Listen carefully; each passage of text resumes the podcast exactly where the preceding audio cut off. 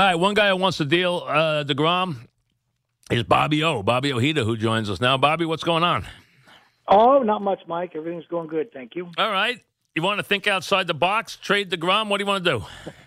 I want to shake this thing up.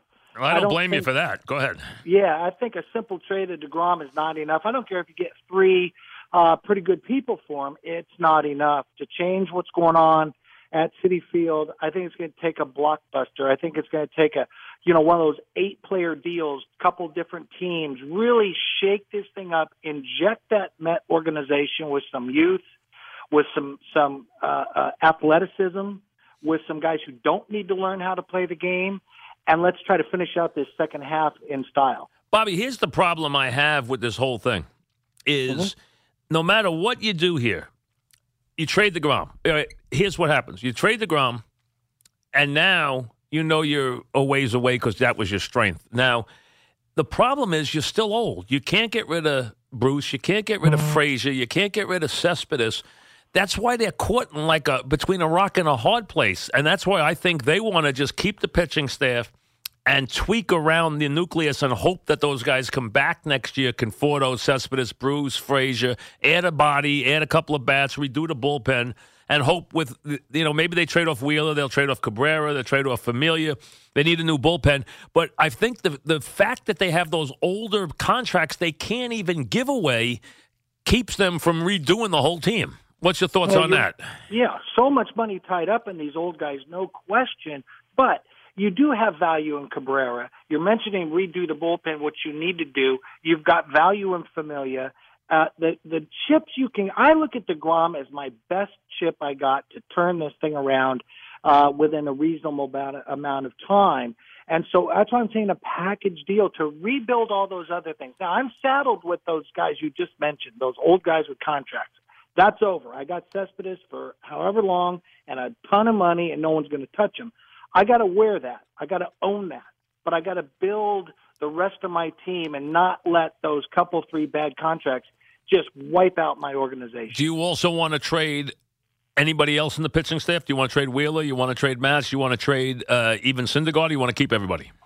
Uh, tra- get trade them all, but they've got to be good trades, Mike. I'm not saying give them away. I'm not saying dump these people. I'm saying intellectually well thought out, tons of insight trades that make sense for your overall ball club. They've tried to build it on pitching, and we know that's a glass jaw of a baseball team. Okay, we've seen that time and time again. Right now, you got Wheeler and you got Matz who have not been hurt, and just by repetitions, they're doing much better on the mound. Well, that that fits. That makes sense. You can get something from Matz. Left-handed, you know that he's got a lot of value being left-handed, and as long as he's healthy. I'm just saying the peak value of these guys right now fits nicely with the disarray my club is in, and I think the fan base would love the fact that they said, you know what, we're at least doing something. We're not going to stay status quo. We're not going to hope for next year. I mean, Conforto's hitting what, 220? I, I, am I going to hope he does better next year? We're back to that hope thing, and I just don't think that works, and it hasn't worked that well for the Mets. Um, we're talking about Bobby. O. Bobby, do you like the way? Put yourself in Degrom's spot. Degrom is a little older. He doesn't want to wait two years to get that big contract. He has his agent play his card here, where pay me or trade me or else. Although there's really no or else because he's got two years left. Or I might get moody. I might be hard to deal with. It might affect the team and the relationship. Do you like the way? Would you have liked your agent to play that card the way the Degrom's agent played it? Not in a million years, and especially right before the world, right before the All Star game. Um, here, the kid's having a tough year getting wins. You know, he's dying trying to get a win, but he's pitching fantastic. And now I get to the All Star game. I get to take a breather. I get to step back and go, man, okay, let me be around all these studs and hang out. Now my agent drops his bomb, play me or trade me. But as you said, Mike, it's it's it's a it's a bluff. There's you don't have to do anything with him. You can go year to year, and as you said, I don't think he's the type of guy who's going to get moody and pout. I just don't think he's wired that way. Uh, but there again, you take the chance of riding him out for two more years, and that we can give him a long-term deal when he's 33. I, that ain't going to happen. So his chance for the money's now. Makes sense. If I'm him, I'm like, man, give me my money now because I don't know how long I'm going to hold up like this. It makes sense for him. Doesn't make sense for the agent to play that card right now. Do you like what you see uh, from any? Like, do you like what you see from Wheeler right now? Do you like what you see from Matz right now? Do you like how they've developed this year? I'm loving it. I'm loving it, and and, and you know what? The pitching coach Eiland gets credit, but being on the mound, there's no there's no replacement for mound time, and these guys have not been on the mound very often at a consistent rate anyway. And once you're on the mound for and you're locked in over and over and over, you begin to learn how to pitch. You begin to learn how to pitch day in and day out, and you don't have that, you know, ice pick in your elbow or that ice pick in your shoulder, which detracts from your concentration on getting people out. It's tough to throw a pitch knowing it's going to bite you at the end of it. Talking with Bobby Ojeda, do you think Degrom will be like? Do you think Degrom? Now he's a good guy. Everyone loves him. He's a good team guy. He's a good teammate. You know, he's not a moody guy. He's not a you know, he's not a drama queen. He's not a prima donna. He's not he's not Harvey. Okay, he's a different guy. We know that. Okay, well, Harvey's all those things. We know that. Um, Degrom's not. What happens if they don't trade him here? Do you think uh, Degrom is ready for that? I mean, because let's be honest, they don't have, to, as you said, they don't. Mets don't have to do anything. They can just go on with their business. What's he going to do? He going to start stomping his feet? I mean, what you know, his agent basically threw down the gauntlet, but there's not. They don't really have any play, any uh, card to play. They they don't. It's a straight, just you know, kind of like stomping your feet, as you say. But what would happen to Degrom if he goes will be wonderful for, for him. But I'm looking at it from the New York Mets standpoint. What he that chip, he's a chip, and I'm I used to be a chip. Okay, so I'm not being derogatory. He's a chip. But you play that chip now in the New York Met organization, as long as that chip is played wisely with a package, certainly not a three for one. It's not going to change. It's not going to move the needle on this Met club. It's not.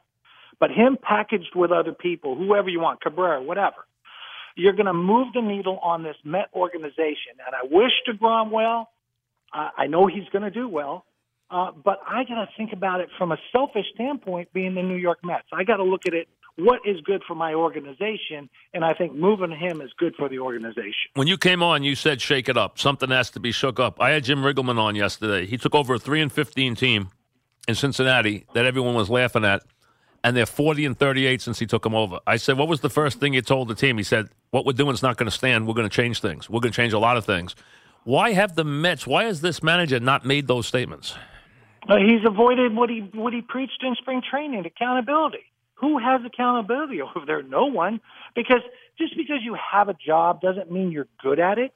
And there's a lot of people over there who are not very good at their job. And that's not me just whistling Dixie here. That, I look at what's gone on the past 10 years. Eight years under 500. One postseason regular, one World Series, which was fantastic. But they have failed in all aspects, and there is no accountability if you don't shake things up. Look at Matheny. He's two games over 500. Goodbye. Goodbye. Goodbye. That's the Cardinals. They're the Cardinals. Yeah. Yeah. See you later. You know, they're, they're you know, they're eight games in the loss column out of first, but see you later. We got a hundred we got sixty to go or whatever it is. And he's bounced. That's accountability. Yeah, I, that has surprised me. And you just said a mouthful. You just said it. a lot of guys there aren't good at their jobs. Do you trust? Do you trust what is in essence a? And it's not a three-headed monster because they did give Ricco more power than the other two. The other two have experience as GMs, but one guy's not in charge, as you know. So it is a triumvirate. Uh-huh. With that being the case, you trust them to make this trade, or do you want to wait to the offseason and maybe get a new general manager and let him make this trade? Oh, that's a great question, Mike. All three of these guys' fingerprints are all over this disaster they've got on the field right now. So do I trust them? Not really. That's the sad part. That's the scary part. But do I have to? I understand they're going to go outside. I think for someone, and whoever inherits this ball club, they will inherit these new people. But what's been built by the people, the, the builders there, has been a disaster. Is a disaster. And if you don't knock over the spread, and you know what that means, Mike, yep. you just do it. Yep. Yeah, you knock, just knock it over. Which like, should have been done before. Should have been done. And you got a manager who's just going along with it. Yeah, he he um, he has surprised me by the fact that he's never lost. And everything's a process, which you know it's a process that's terrible. And he says, "Well, we're trying and we're doing that." No, they're not. They're playing. They're awful baseball. They play terrible baseball almost every night. Right. They're developing at the big leagues. I don't know how long I've heard them beat this drum, but now they've taken it to another level. Now the manager's learning how to manage at the big league level. Uh, New York Met fans deserve much, much more than what they're getting. They really do. So you think? So you're saying you would trade him in season or after the season? Which one? You comfortable in season, or would you wait till the season's over? I'm. I got to do it now. I don't think they could mess this trade up that bad. I would hope not. I would hope they, you know, I, they stop with, you know, it's going to take a truckload because be realistic. You're going to get what you're going to get. Right. But anything is better than waiting for DeGrom to turn 33 and then trying to move him. Anything is going to be Do you think DeGrom's be- words impacted them? I don't get the idea they did. From what I can find out, I think they're just. I don't think the Mets are going to react. I don't. I that's the that's what I'm hearing is that they're not going to react to what he said. Now, oh, yeah. Eh, eh, I mean, does you think Degrom thought they would react to what he said? I, I think it was a misplay. He needs a mulligan on that one because it's not going to do it. You've got nothing. You've got nothing to back it up. You know, it's just words. And I don't blame the Mets for not reacting to that. But again, it's not about DeGrom. It's about my New York Met team and I, how am I going to get them better quickly? and there's a there's a there's an all star pitcher who's a stud and a gentleman who I can get something back. But I got a package. You see, it's not going to be three players. It's there's going to be nothing. I got to make a big deal. All right, Harvey. Uh, he's pitched pretty well. Uh, you know, give him credit. He hasn't gone that deep into games, but he's pitched pretty well. What have you seen, and do you are you impressed by what you've seen? I'm very impressed. I've caught a couple games of his he's back to pitching with confidence, and he doesn't have the off-field noise in his head. Uh, he was at war with the front office. He was at war with the fans. Ever since that ridiculous moniker of Dark Knight before he really achieved anything, he wore that like a chain around his neck. It was just a weight. It was an anchor. And he kept trying to live up to it and losing his way. He's over there in Cincy where no one cares and he's just doing his thing. He does have a ton of talent. He just lost his way. When you're listen, when you're on that mound, you need a clear head. I'm standing out in front of 45,000 people. I cannot be worried about uh, I fight with my girlfriend, a bad article, the GM is t- talking trash about me. I, I can't be worried about that. I have to have a clear mind. He is pitching with a clear mind and a healthy arm. So Bobby Ojeda is saying right now that what you would do is you wouldn't even wait. You would trade deGrom before the trade deadline here in the next two weeks. Send him packing and start this, start the rebuilding of this team right now. I would put it out there that I'm available for dating. Call me up. Do you Call think? Me up. Do you think uh, the Cespedes has any impact anymore when he comes back to this team? I mean, clearly they can't do anything. But what do you think the reaction is going to be if if any reaction to him coming back to playing here in the next couple of days? I think it's going to be ho hum, and now they're doing the first base thing, trying to save his legs, which is nonsense. What about the first stretch? What about run doing rundowns? He's going to be using different muscles. Um, you know, I think him coming back at first base means nothing. I think him coming back at, in general is going to mean some home runs, some theatrics, um, but it's not enough to to do anything. And I understand he's not all that popular, and they don't like his attitude, and that's one thing behind closed doors. But the fact that it came out publicly, the fact that they were questioning his desire to play, I can't stand that because no one knows what it's like to be in that uniform. I'm not defending him as a person. I'm defending him as an athlete. When we get banged up, we get hurt you better not question that because that's wrong. You never know. General manager, yeah. you better not. You yeah. never know if someone's healthy or not. You just don't. You don't. You, that, that's that's a fair point. We're talking about Bobby Ojeda. Is there anybody on this team that you want to keep and build around? Is there anybody on this team that you like going forward? Is it a Conforto, a Rosario, etc.? Is there anybody on this team you like that you want to build around? Jay Horwitz and Lugo. okay, Jay Horwitz and Lugo. That's a great I line. I tell you, I like Lugo. Uh, uh, Lugo is a guy that if you put him on a good team, he would be a great, really a enormously uh, helpful contributor to a good team. He can do everything. Oh, he's money too. He's a mutter. You know that Mike? He got drafted like in the 400th round. He fought and fought and fought his way to get here. He is a gamer, and someday a big game's going to come along in that young man's career, and he's going to dazzle and show people. He's got a lot of guts. I would build it around that type of personality because I think that's lacking over here. Were you, I think are you surprised of, by Conforto not coming through? Well, no, because they're again talking about injuries. What he did to his shoulder was brutal.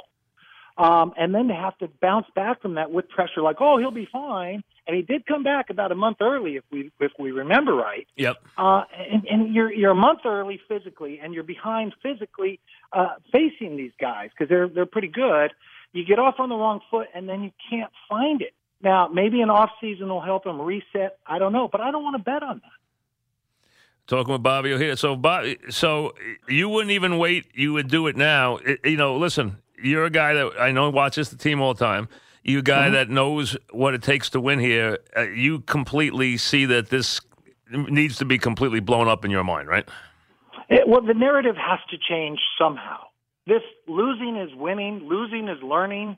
Oh my God, really? That has to stop and stop now. That message has to be delivered now that we are not here to learn. We're not losing is not winning. They even got players saying this, Mike. I don't know if you saw it or not. One of the players, and I'm not even going to say his name. Well, tell me which guy, what what player? Blevins. Okay. He says, he says, we're better than the teams that are beating us. Oh, that's just ridiculous. No, no, no, you're yeah. not. That that's the most. No, that that's that, in pro sports. That's the worst thing you could ever say. That is completely wrong.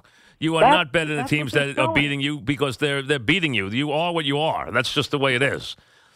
and what he is is a like lefty it. who can't get lefties out, and the and the manager tries to tell you that he tricked the guy to bringing in a righty. Except the next night he brought him in against Harper, after he just told you I didn't want him against a lefty because he can't get lefties out. He gets righties out. He brings him in the next night against Harper, and Harper hits the ball 4,000 feet off him.